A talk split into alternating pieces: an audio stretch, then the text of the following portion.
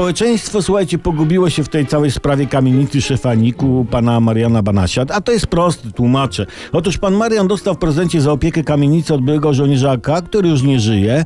To jest prawdopodobnie być może ten sam człowiek, który po tym jak dał kamienicę panu Marianowi stał się bezdomny i po wygraniu w Totolotka podarował limuzynę ojcu dyrektorowi. I pan Marian chciał w tej kamienicy utworzyć dom pielgrzyma, ale tam przez jakąś obsuwę coś się tam działo, wynajął za jedną piątą cenę rynkowej wyremontowany budynek panu obwieszonemu złotem, z którym przeszedł na ty i który stworzył tam hotel z pokojami na godziny. W sumie, no, jakieś tam pielgrzymki do tej kamienicy się odbywały, tyle że ludzie kapali tam parami.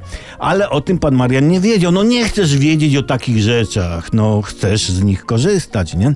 Później zosta- zastawił budynek na poczet pożyczki dla syna, sprzedał kamienicę i tak dalej, i tak dalej.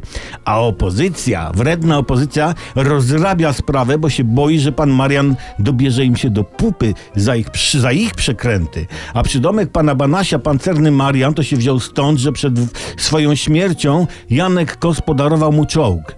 Tylko jeszcze o tym nie wiemy. I pan marszałek Karczewski powiedział o panu Marianie, że jest to kryształowy człowiek i dzięki czemu, słuchajcie, poznaliśmy nową definicję kryształu. Kryształ, jaki jest, każdy widzi.